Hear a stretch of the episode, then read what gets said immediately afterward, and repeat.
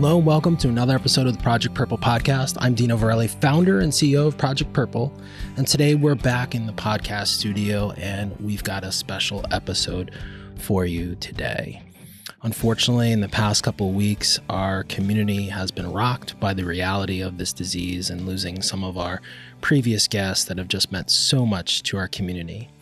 And today we are sharing a previous podcast from someone who recently passed away, a guy who was a rock for our community, getting involved here on the podcast, being involved with our ambassadors, coming on Zoom calls with our teams, and just sharing his experience and inspiring so many.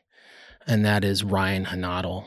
And before we air this episode that we recorded, back when Ryan was was originally diagnosed um, and just had started his journey with pancreatic cancer, and we got introduced to him. It was around episode 96 or 98. Um, this will be airing around 160, so it gives you kind of an idea, just the time frame uh, when we when we were introduced to Ryan and we introduced him to our community. Our thoughts and prayers go to Ryan's family, his entire family, his mom, his dad, his wife, his children, his siblings. You are in our positive thoughts, and we are praying for peace for all of you. But we want you to know Ryan had a, a, tremendous effect on our community, me personally, and the staff here at Project Purple and our ambassadors. And we want to thank you for allowing us to share in your family's journey with this thing called pancreatic cancer and what you guys experienced. I wanted to share a private detail uh, with the audience here that I had with Ryan, and and we would talk pretty regularly. And Ryan was just so uplifting and so inspiring.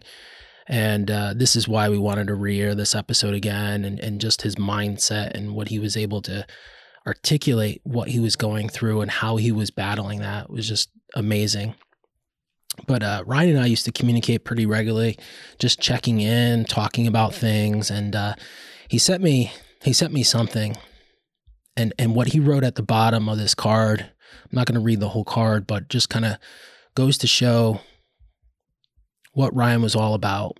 And his last words were, "Keep pushing forward!" Exclamation point. And I'll never forget that. And I'll never forget the time that I was blessed to uh, have the opportunity to talk to Ryan as a friend and to share his journey here at Project Purple on the podcast, our YouTube channel, on Facebook. He was just so generous with his time.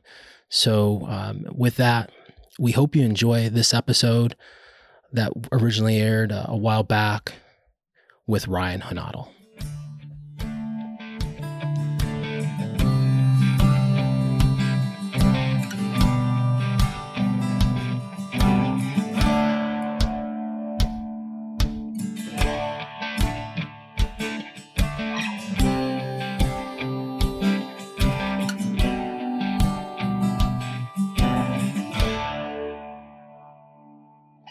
Hello, welcome to another episode of the Project Purple podcast. This is Dino Verrelli, founder and CEO.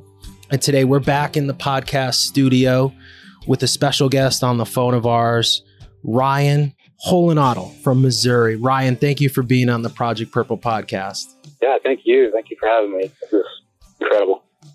So, full disclosure for our audience listening at home, and, and Ryan, I know you and I were just talking before we got on the podcast recording here you and I met on social media. I, I think you know one of the and you know this is kind of a this could be a a, a double edged sword, right? Is what I'm about to say about social media. I think you know social media for me, and in particular for our audience and for this community, has been great because we've been able to connect with so many people from not just here in the United States. It's it, we've got some guests coming up that are overseas in the UK and Australia, but we've really been able to connect.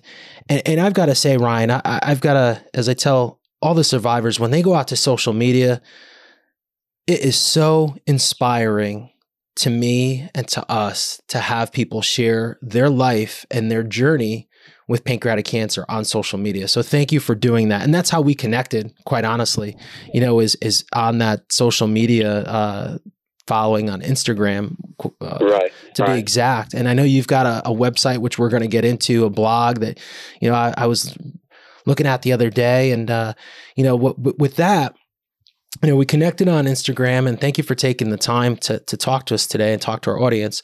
As we do with all our guests, Ryan, this is your opportunity to open the show up and share with our audience your background. And, and I'll preface it by saying you can go into as much as you want, um, as far back uh, as you want, or as much of your family and your background as you want, and then we'll go from there. Uh, you know, I'm in I'm in the fitness space, and that's probably where my my story begins. Um, you know, high school running, um, into college, and, and, it goes from there. You know, into my 20s. Um, and I say it this way because I know your audience is, is a lot of runners, and that's it's a beautiful thing, and that's that's where I come from. And uh, you know, going through my 20s, adventure races to marathons, uh, half marathons, plenty of 5Ks, just like probably most of us. Um, you know, just just going through all the, the different things and progression, trying to get better, and what's next, and um, you know, it's just a, a, consistent battle to what can I, how can I improve? Um, and then I, then I had a spot in my 30s where, uh, you know, you start having kids, and it's probably a similar story to a lot of people. That, that fades away. I'm not by any means blaming my kids. They are not to blame for, uh, you know, fading away from, from my, my fitness. Um, so that was about a five year stint and I, I came through it and, um, that's when I started my, my blog and my, my website. I needed, I needed something to be sustainable. Um, it's a long run, long run fit is my, is, is kind of my theme, my moniker. And I just needed something sustainable and I, I I figured it out for myself. Everybody's different. Um, and I'm sharing that. And so I got into that and I, and I, I finally got to where, where I was going. And, uh, and this, this all came, uh, to this next phase. And, uh, you know, I look at it as the, the next challenge. Powerful. And that's, that's bringing us to where we are now, uh, quickly. But, uh, yeah.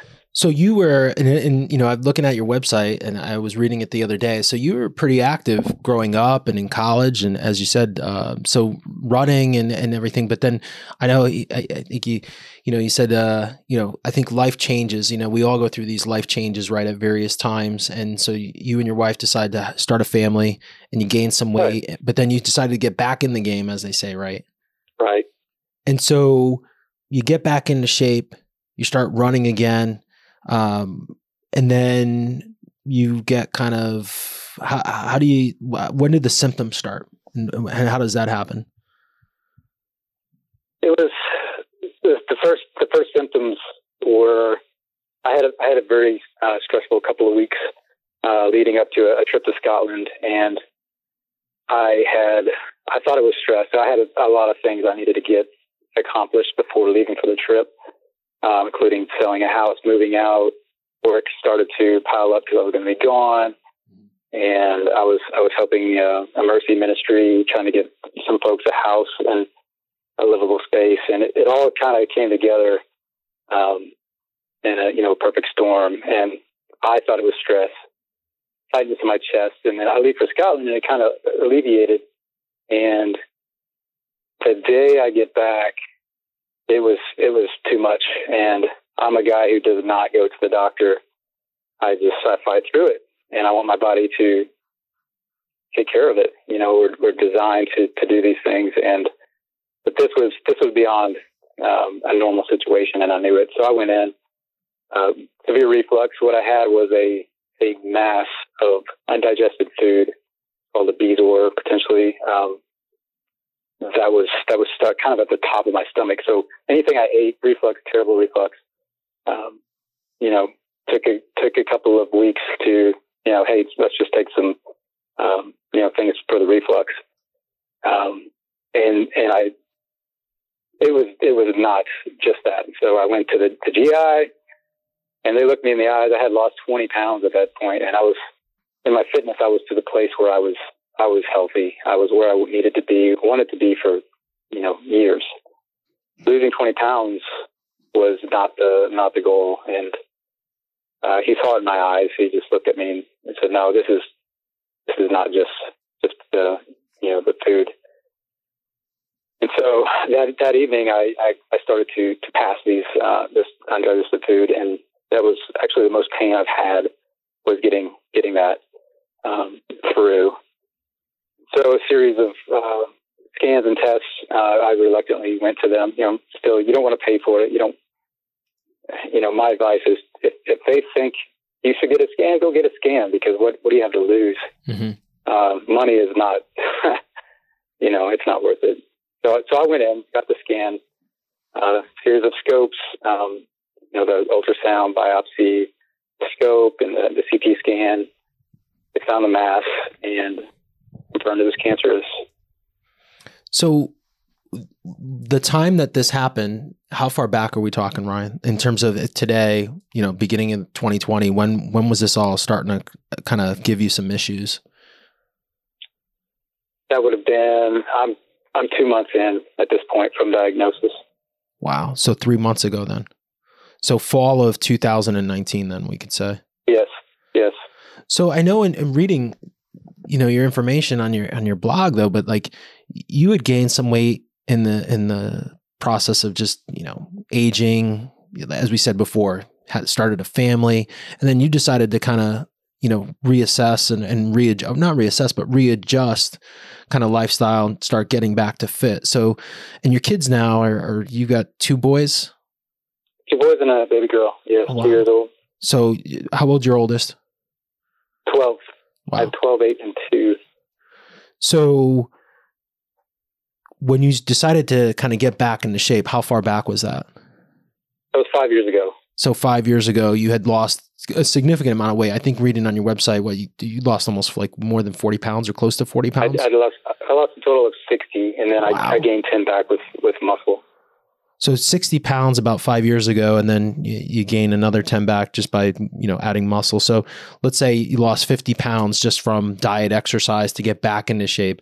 And then so for previously to the fall of 2019, you didn't really have any issues or was there anything? I mean, I know this is a hard question because we always can look back and hindsight's always 2020, but there was nothing glaring, nothing of issue that you didn't have or that you were having that you had in the fall of 19. Not at all that's why this is, um, as I said before, maybe I haven't processed enough. It's all new. Like I have not had any issue with health in the past, and you know I was at a great place, and it's um, I, you know thankfully it was just a, a beautiful place to be. Um, yeah, it's it's completely out of the blue. Well, I think too, as runners, too, as an athlete, right? You kind of know your body best as well, too. So I know we've had a lot of runners on and, and, and, survivors that have been athletes, regardless of whether they were still competing or, or still training, or if they were athletic years ago. They kind of knew that something was off and, and had to become right. their biggest advocates. So, in the fall, were you still working out? I mean, I know we have we didn't talk about that before we started recording, but I know from your blog. I mean, I know you're still pretty active now. Um, but were you still running races and stuff like that in the fall? Oh, absolutely. Yeah. I, I got into a, a place where I wasn't getting sore anymore. So I, I progressed from, from body weight exercises, HIIT um, into uh, more running and also uh, some kettlebells, out of the weight, and progressed into some barbell heavy lifts. And that's where I was five days a week, one hour each day consistent for a good two years. It was a good. It was a good place. So, were you doing like CrossFit or just HIIT classes? No, um, maybe similar to to CrossFit. I, I I have done some of that, but that's yeah. not uh, just on my own. I just gather yeah, yeah. inspiration from different places and, and try it out and and see what works with with me. Um, you know, yeah, the, the, the idea is sustainable. So what whatever you can do to make it sustainable to last if you have to enjoy it, the results need to be there because that's what will keep you going back. Well, I think you said something that's very powerful, you know, sustainable exercise with results. And I think that's something with uh, a lot of the workouts, you know, I think they tend to be fads because people get some uh, results, but then I don't think they can sustain them, you know, because they're just quick hits and stuff like that. Yeah, yeah. And your your goal cannot be in 20 days from now. I need to this much this weight. Yeah, it has to it has to be a long term goal.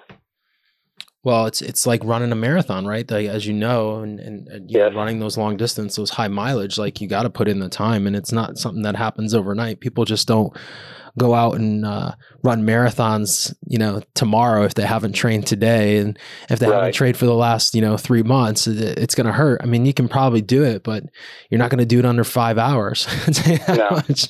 And you have you have to enjoy the process. Yeah. You have to enjoy every every moment where you are at that moment. You have to. It's key. Right. So, the fall of 2019, you start to have these digestive issues, this massive reflux. You get this testing. How many doctors, and, and this is a question that I want to bring up, how many doctors did you see before you were diagnosed to say, hey, like you have, uh, you know, a mass or you that you have pancreatic cancer? Was it fairly quickly, Ryan? It, it was, and I'll and I'll tell you why. And this is something I wanted to bring up. Is is I had I had a friend that is a GI specialist that pushed on the doors, and the Lord opened them up, and it, it I had a much faster response time than likely I would have had without my friend. So, all to say, uh, I had a I- so I went to my primary doctor. They said, "Yeah, it's reflux." Uh, he kind of he kind of looked at me as well, like, "Yeah, the, the weight loss that's something. That's there's something to that." But he gave me a, uh three weeks out. You're going to meet with this GI doctor for a meet and greet, and that's been said. Well, that's too long. You know, if something's really wrong, like three weeks to just meet a guy is a long time. Yeah. So, so I I called my my wife was was talking with our friend and and she's like, hey, did you did you know that I'm a GI specialist? No, and great. So I the next uh, I think it was two days later I get into to their office and the doctor there is the one who who saw that I, this, there's more there's more here and that's what that's when I started to pass that that food and so I mean it, it was maybe four or five days later, I'm getting a scope with this guy. So that's that's doctor number two. And so in that three weeks time, I saw the last uh, GI doctor who did who had the ultrasound and biopsy option. In that three weeks time that that I had been diagnosed, I would have just met the first GI doctor if I went that route. So I don't I don't know I don't know how to. I don't. I don't know how people do it if you don't have this kind of inside track um, connection with somebody. You know, to wait that long. I, I don't know. It's and, and and in the cancer world, that's that's a lot of time. You know, potential growth. It's Yeah, I, I mean, I know we we've had clinicians, and I could speak of it from this angle, Ryan. We've had clinicians on that say, you know, it's it's it to get a second opinion to to you know to wait a month is not a big deal. I, I think the biggest thing though is getting that diagnosis because we've had a lot of people on, and that's why I wanted to bring up the question that wait three months, four Oh, months, five months right. to get a, an official diagnosis that go through a series and battery of tests. And even from from my example with my dad, it was six months, you know, which is far too long. Wow. So to know that like within three weeks from start to finish that you were given a diagnosis and then, you know, you could put a game plan together um, is is great to hear. And I hope that uh, you know, it sounds like, yeah, you, you had a friend who who got you in, but also the doctors are being more aware. And that's something that Yeah. is so critical, man, because you know, these GIs, these general practitioners, the more that we can make them aware of, you know, reflux is a big sign. Uh, rapid weight loss is another big sign. You know, Uh, did you have any abdominal pain or back pain or anything along those lines? I had the back pain. Yes, it was. I guess pushing on my the nerves in my Yeah. in my back. Yeah, so back pain's another one, right? But you know, as you know, as you work out, like back Oh, pain yeah. could It- be from like it just deadlifts. felt like I I did too many too many lifts. You know. yeah, That's what it felt like. Yeah. So, but it's really, uh, it's great to hear that you were diagnosed as quickly because I know there's probably people listening similar to my experience with my dad, you know, it, it's taken a little bit longer. Granted, my experience was 10 years ago, but, uh, you know, it's good to hear that they, they diagnosed it right away.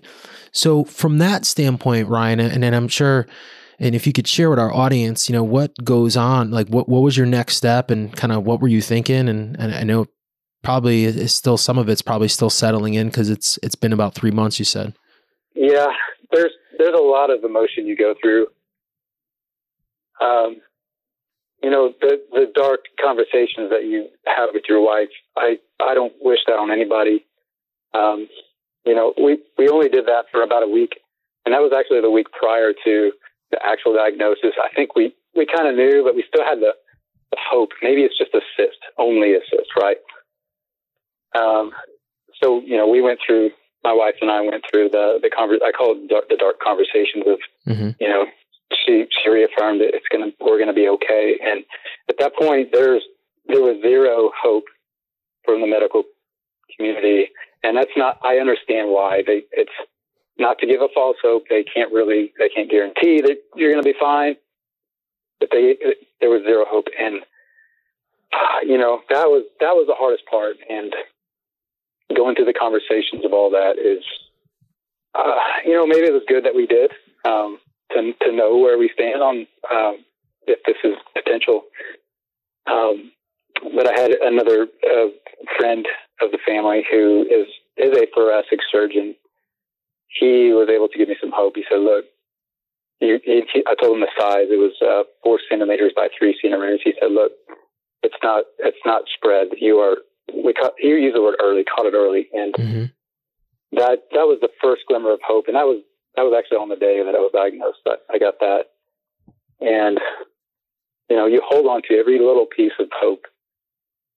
Um, the next piece of hope was the the surgeon that we met with that day said that there's a the path is three three months of chemo, and I rejoiced because I I got three months. I, I didn't know. You know, you don't know do you, no one said, no one said stage four. No one gave me four, three, no, no stages, no time frame. I didn't know if it was next week. That's where I was. To hear that, okay, you got, you've got a three month uh, window and then we'll reassess with a scan and see how you're responding. That was, that was great news for me. So did they give you staging?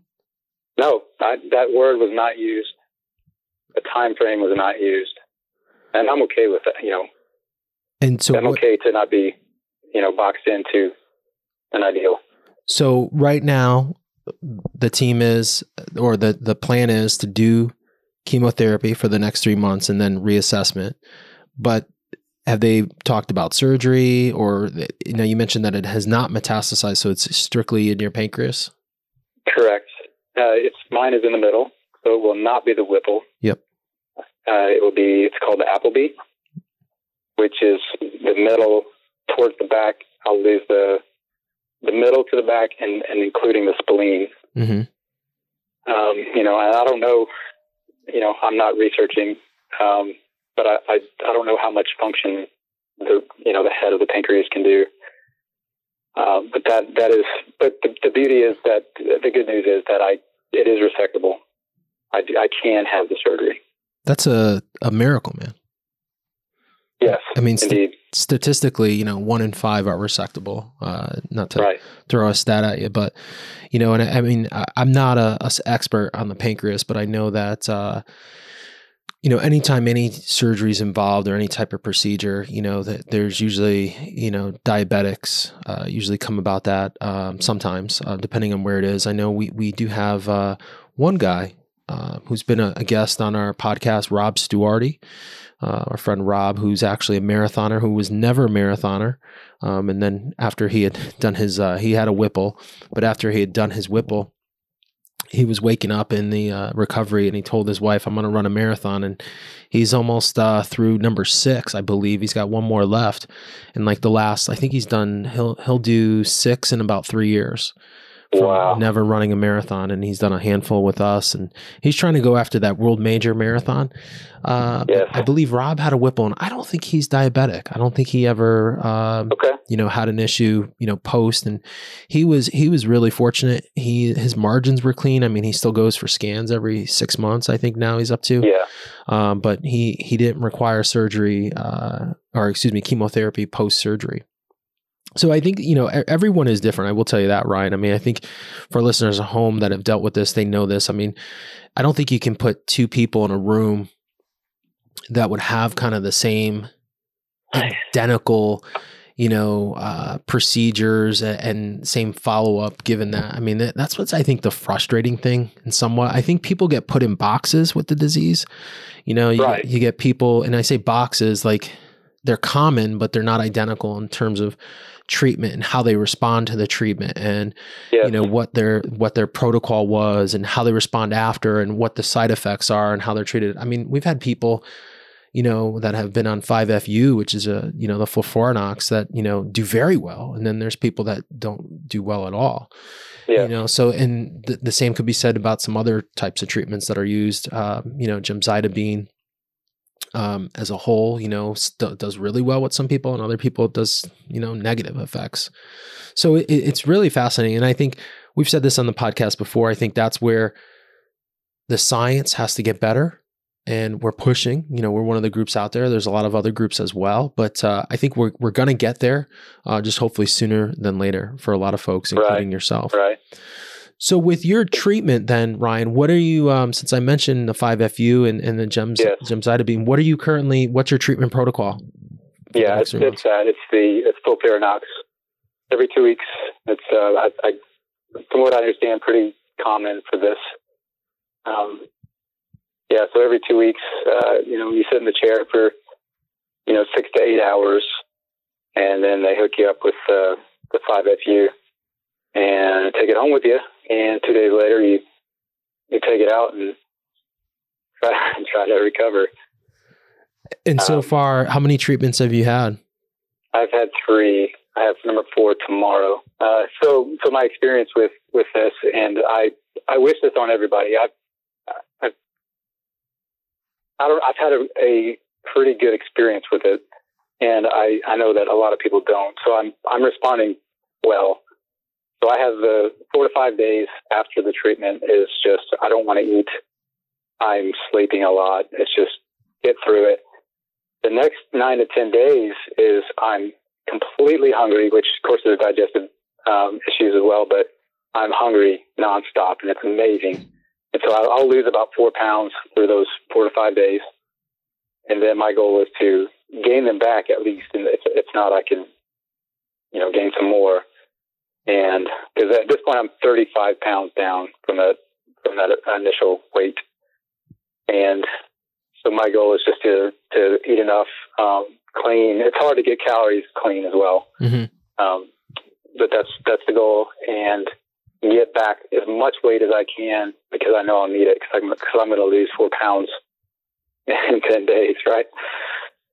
Um, so that's that's how I'm responding, and I'm as I mentioned earlier uh, before the before we started, giving myself permission to do things has been that's been just this this week this round has been letting myself go for a run, go for a walk. You can do it, and I don't know if it was uh, the box I put myself in or uh, some language from a doctor or something I read. I don't know, but just this this round, it took me two rounds to get moving again, and and you know it could be there's a lot to process, but I'm not going to. I'm not letting it get me, and I'm going to pursue as normal as I can what I was doing before, as much as I can. Well, I think that's the mindset you have to have. If I could say, give you my opinion, because uh, you shouldn't hold back. I mean, unless physically, you know, and unless you, you know, I, I can see if you've got the pump on you, you know, it's kind of hard to run Oh, and yeah. work out, you know, or, or if the day after you're not feeling 100%. But the days that you feel great, man, Yes. let, let it rip. You know, now that I think about it, it was it was likely the calorie burn where I was trying to gain weight, and Yeah. if I'm if I'm working out, I don't I don't want to burn the calories that I work so True. hard to get.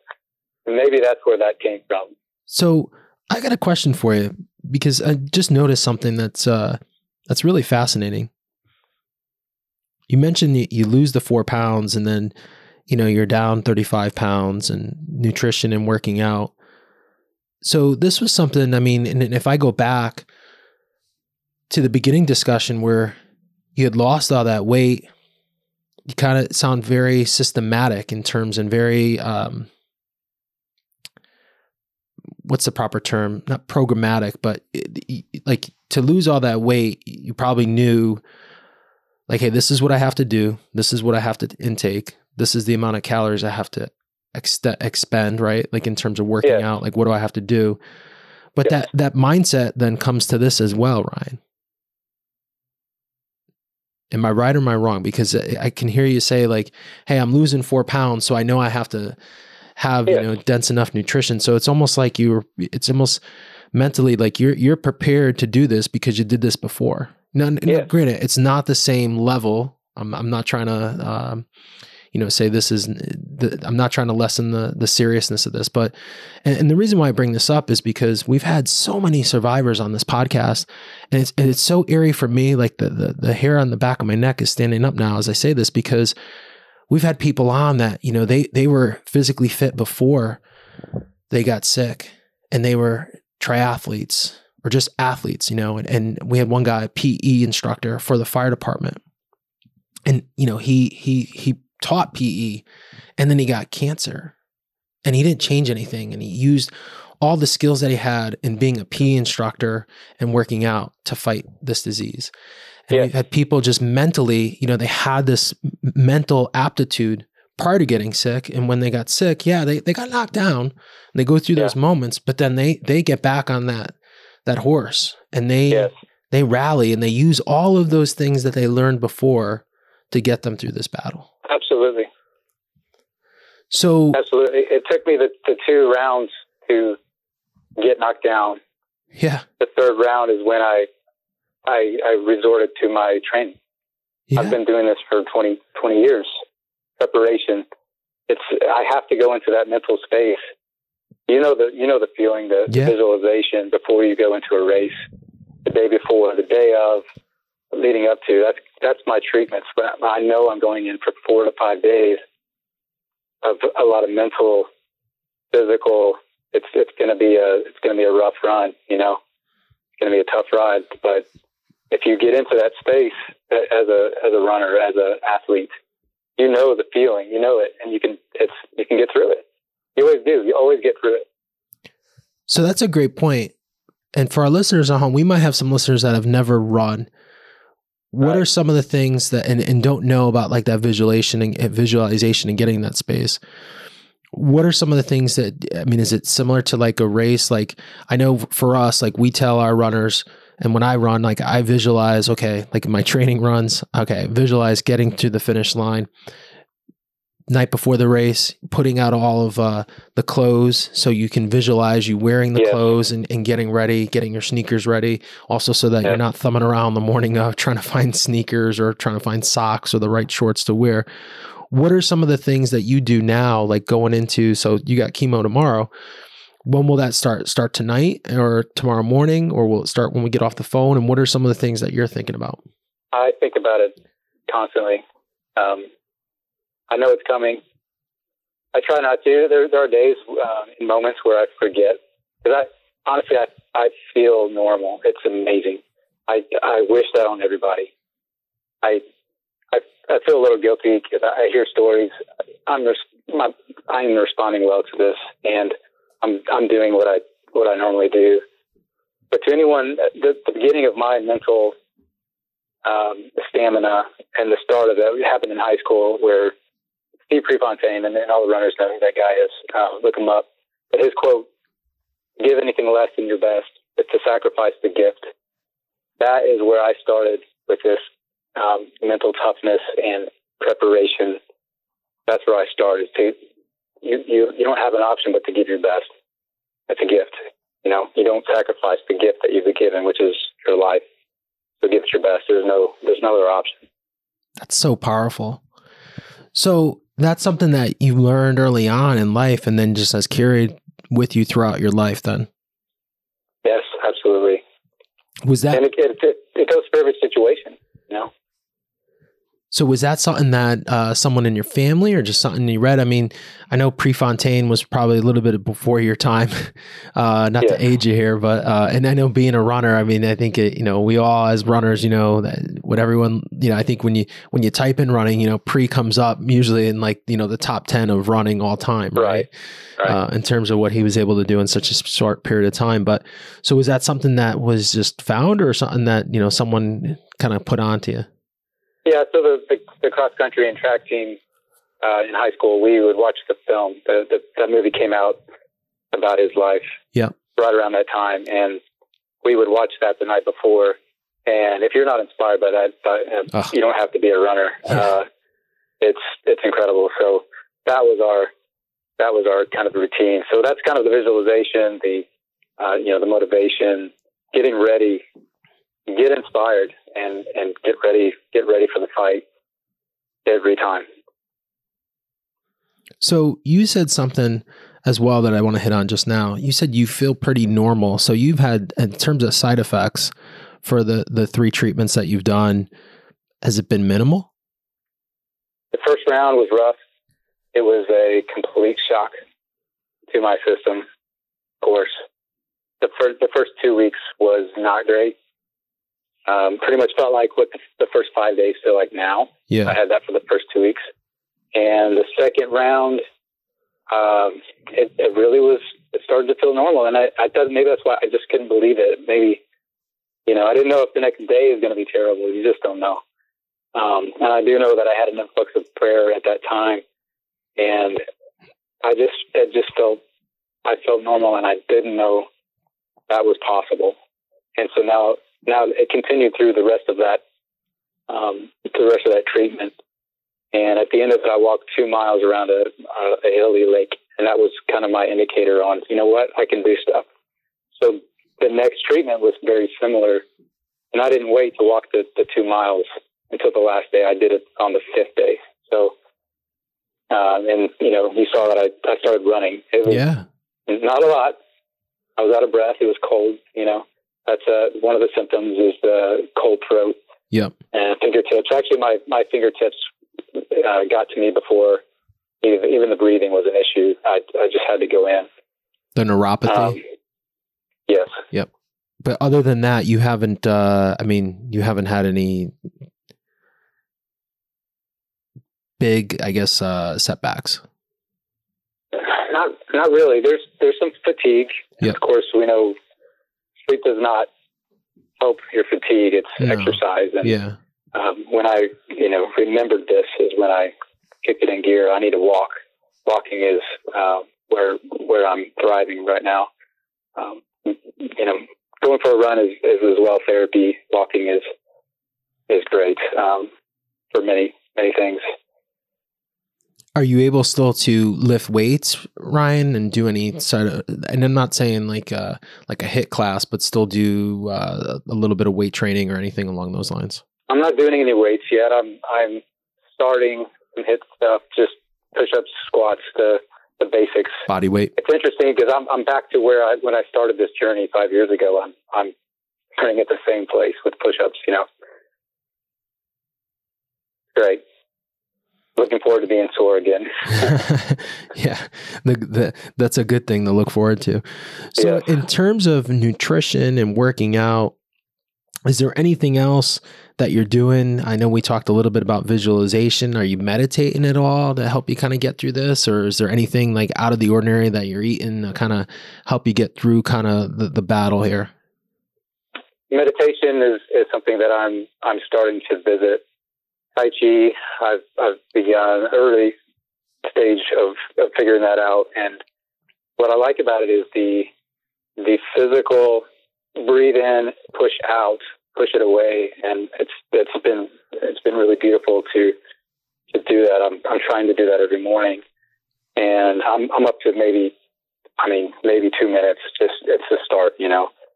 Um, but I want to increase the breathing and the meditation, that's a huge thing. You know, they, they talk about you need to deal with all your your you know get to that mental space and Mhm. and, and push out. You have to be positive. There's no way that you can have a negative thought in this and and, and go through. You need you need that hope.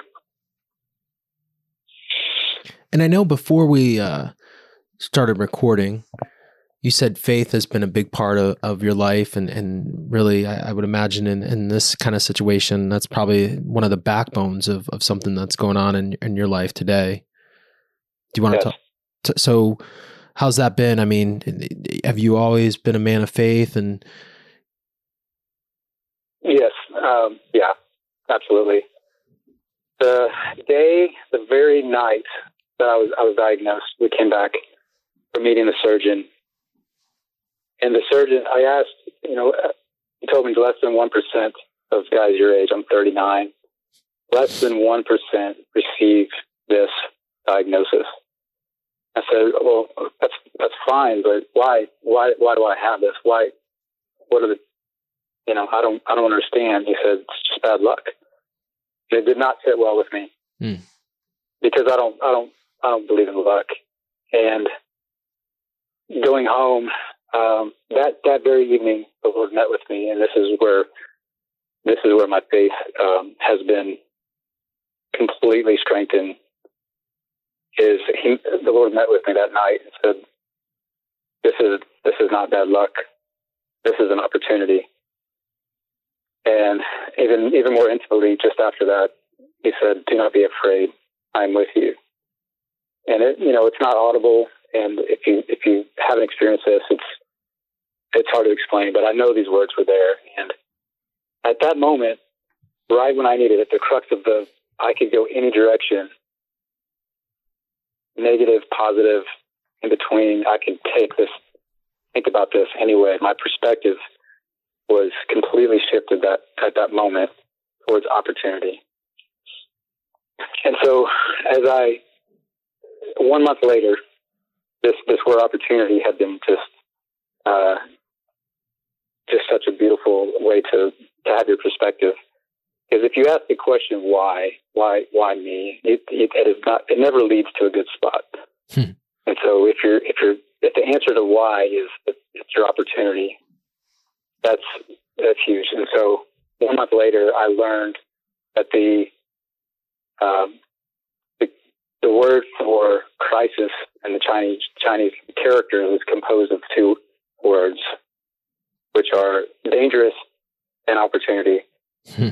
And when that became a, an actual definition of the word crisis, a, a dangerous opportunity, I I took that on. That's what this is. This is exactly what this is.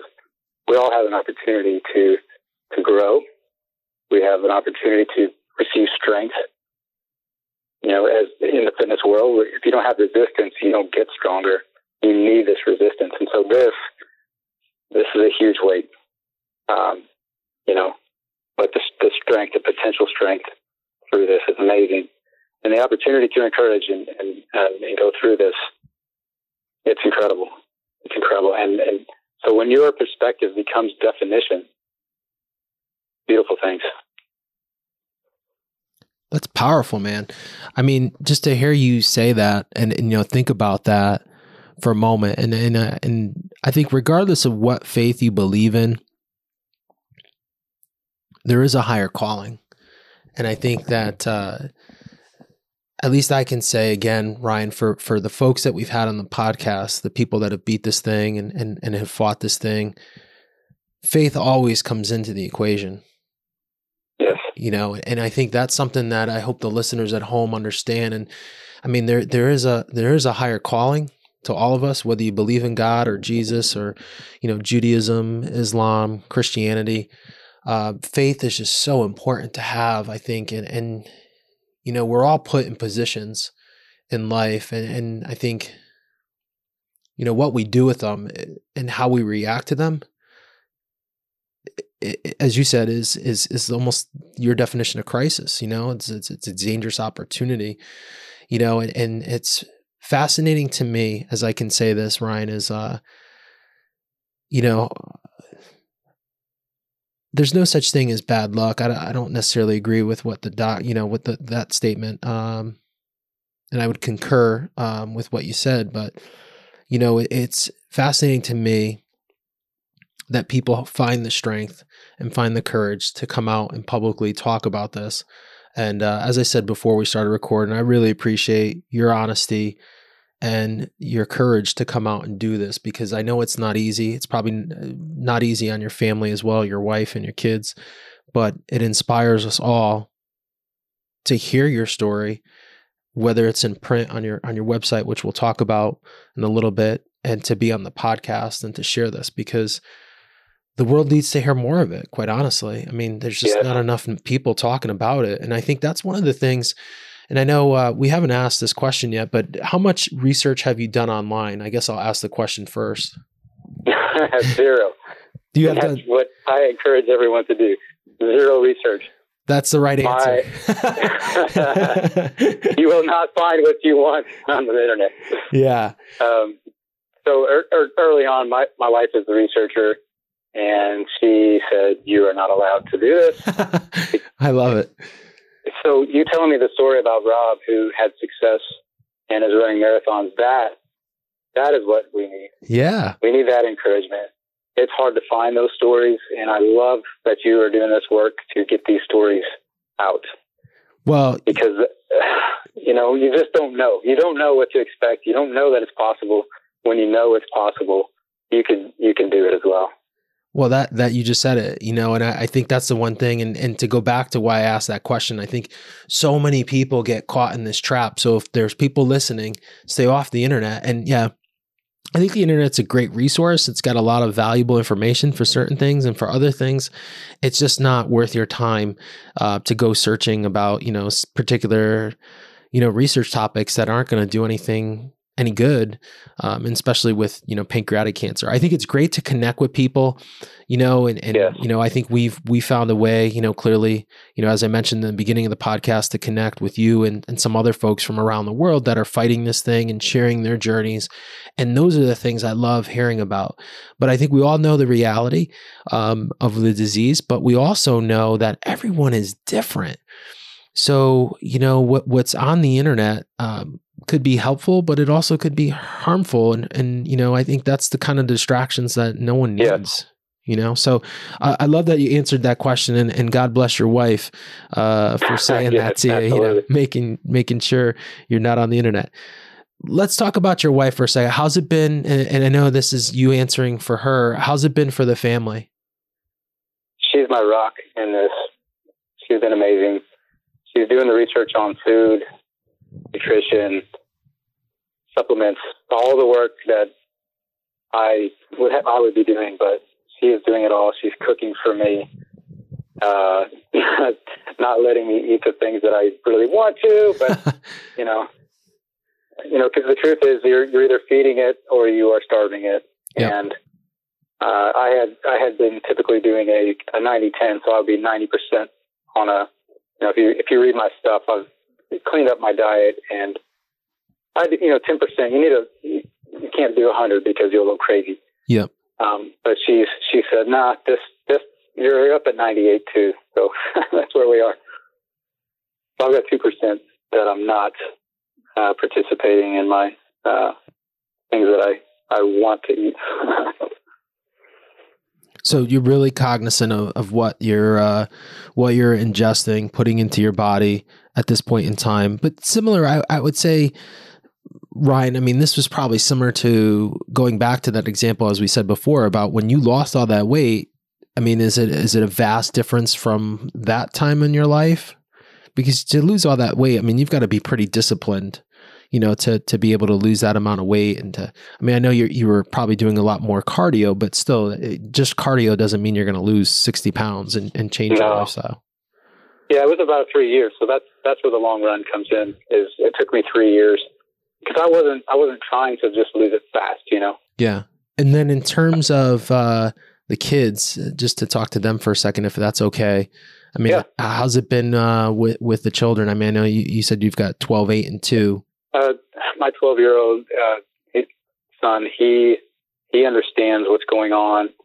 He, I can see it in his eyes. He'll give me the look, but he knows he knows that I will fight this, and we are fighting this, and he knows that this is going to be fine. And uh, the eight-year-old, not quite there, you know, just Yeah. he's in his own world, and uh, of course the two-year-old, you know, I just I just soak her up and love on her. That's that's all she needs anyway. But That's what you Um, need. yeah. so Um, just giving them just giving them hope, but they don't they don't need to know anything else. But um, they know the weights, they know it's serious, but I just give them positive feedback on everything and encourage them that look, your pops is going to fight this, and that's what we do is we fight anything that comes to us. We fight. It's powerful stuff. It's a powerful message for for people listening at home. I got a couple questions here for you. Any family history of cancer or pancreatic cancer in either well in, in either your mom or your dad's family? Yeah, my my grandfather on my mother's side had he had prostate cancer. Okay. and you know they didn't do surgery or anything. He just kind of had to just get through it, no treatments. Yep. Um, and so that that was that was the, the biggest thought was well, well maybe it skipped a generation. Yeah. That's why I have it. So we had the, the Genetic yeah, testing. Genetic, yeah, we had genetic tests, and it came back negative. So it's it's just me. Um, which was another good piece of good news because I was able to tell my my siblings, hey, you don't have to have the conversation with your kids that there's this potential looming danger ahead of you, um, and for my kids as well. You know, that was that was a huge relief for me. That nope, it's just me. I need to get through this, and um, we don't have to have those conversations. And yeah, that was good. That's pretty powerful what you just said though, Ryan, because it's a selfless mentality, you know, and and uh it's powerful. You know, and and and, and sometimes, you know, I think we get caught up, you know, in in the why me, but that's, you know, it's almost let it be you as you say uh, just now and and fight it so that your kids don't have to fight it, your siblings don't have to fight it and No, it's powerful. I mean when when you when you frame it as an opportunity, it's not about you. This Yeah. is this is not about me. I've I've been given an opportunity to encourage, to share, to get through this and show what's possible. And I just I'm completely confident that this is this is going to go that direction. I don't I don't see anything. I don't see the potential for any any other way. It's powerful stuff. a couple more questions here. I know in your uh, in your blog you talk a lot about friends. You've mentioned friends. I, I've taken notes this whole time. If we had a video uh, portion of our, our blog here, people would see it. I've got a, a yellow pad here with notes all over it. Um, so I've written friends here. You know, friend is a GI specialist. Friend of a family is a surgeon. Um, you know, those two people were super instrumental. I know on your blog you write about the friends. Uh, I, I know I've seen one of the. I think the blog post was about friends and perspective, if my memory serves me right, right. Two parts of this question: How important have the friends been? Which is part number one, and then I'll ask part number two once you get that answer out. Okay, friends has been the prayers that we've received, the encouragement that we've received, the cash. I mean, just the, the, the amount of response that has come through this has been overwhelmingly incredible. The friends, um, you know, friends that I haven't talked to in a while showing up. And, you know, the, the, the blessings that come from that is that I would have not known that that amount of care was there unless this had happened. So the amount of blessing that can come, that has come already, and that goes for family. My family has been and, and just beyond what I can. Um, it's there, you know, it's always there, but it, until this happens, you don't fully know. And so, yeah, the importance of, of people surrounding you uh, cannot be any more um, yeah, you need it at this time. You need it. It's who you lean on. Second part of the question is, and, and we get this a lot, I think, from from people that know someone who's battling. What's the most powerful thing friends can do or, or, let me rephrase that. What's probably and you can give an example you don't have to give names. What's kind of been like the the best thing that your friends have done for you? Because i think a lot of times and, and the reason why i asked this question is you know someone gets diagnosed or someone gets sick with this disease and then friends don't know what to do and a lot of times some of the friends will call you know people who have friends will call us and be like hey what should i do and i always say yeah. well just be normal you know like ask, ask, your friend what they would like to do do they want to go to the yeah. movies do they want to go out for coffee if they can't stomach coffee then you know find something else but just yeah. do something that you normally would do so with that i'd love to hear you know some of the and you can give an example like i said or you don't have to name any names uh, in particular of, of what's kind of been the, the most powerful thing some of your friends have done for you? I think you, the word normal is is key. When when they treat you differently, you start to realize that you have something wrong with you. Yeah, you do, of course, but the, the mental knowing that people surrounding you are not thinking that you know some. I, I heard on your podcast before the guy felt like a ghost when he would talk to people because the way they looked at him, it felt yeah they didn't, you know, they're thinking he's going to be gone in, you know, whatever time frame. But believing with you um, that that you're going to get through this, and um, the more normal you can be with anybody is is helpful. Uh, uh, physical things that you can do. I've had a lot of people say, "Hey, you know, just let me know anything you need." That, yeah, I appreciate that. I, I understand what they're saying, but there's not much you can really do for me. Um, but sending a text, hey, thinking about you, send me something funny, you know, make me laugh. Let's be let's be normal like we we were two months ago. Um, just saying, hey, I'm thinking about you, knowing that you have that support. That's it. It's powerful, man. I, I appreciate you being honest with us because I think that's something that I, I think for, and I know there's probably people out there listening that have someone who's you know, close to them, a friend, family member. And, and I think it's just so powerful to share that story and that information because I think a lot of times uh, there's almost like paralysis. There's paralysis on both sides, right? And I, I think, as you said, man, I, I, think just being normal and and you know that I think that's just so, such a powerful thing to hear because uh, people don't change just because of their diagnosis. It doesn't define you. You don't you don't grow like no, a, yeah, a, tail yeah, or exactly. a third leg, right? Like you're you're still the same guy you were the day before. Right. You know, so I, I think that's the one thing I think that people sometimes forget, and maybe the media has something to do with it, and you know, that, as we said before, the internet that could be in the other issue. You know, so it, it's just a uh, you know, I, I, don't know the answer to that question. I just know, uh, like, I love sharing what people should act or how they should act because I think that's powerful stuff. Yes. yes. La- last question for you, Ryan. What is your definition of pancreatic cancer? Interesting. Uh, okay. I, you know, opportunity is, is the word, is my word, but it's, I, have said, you know, that, hey guys, this is just a, a, a minor setback. It's going to be a challenge. I don't know. That's, that's a great question and I think we can we can define it how we need to, but I'll just I'll just hang on. It's an opportunity. That's it's not going to define me. I'm going to define where I'm going to go with this. There's no right or wrong to that question, and I think you answered that question magically. And I think that ties back into everything we've said here on the podcast, Ryan, is uh, you know, your mindset of opportunity and how you see this as an opportunity and you know you've got your family and friends and you know all these other things that you're doing but this is a, a mindset of opportunity and to take on this opportunity in a positive way and, right. and i think that's the one thing i will share this last, last tidbit with you 99.9% of the survivors and, and you can go back and listen to all the survivor podcasts we've had on this project purple podcast over the last two years they've all had this mindset that they, you know, uh, are either, you know, friends with the disease or you know it's just a an opportunity or a situation that they are going to overcome and you know it doesn't define them. So you've got the mindset and i think you're doing everything that you're supposed to be doing. And i look forward to following your journey on this uh, through the through the internet on social media.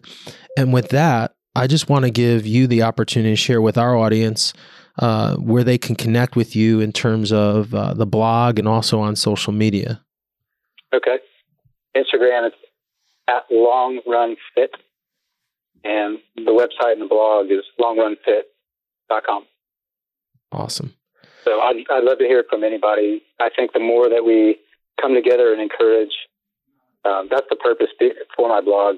I've been compelled to share and encourage because of the opportunity. It's a it's a great way to to help and um, you know reach out to somebody. It's it's encouraging. We need it.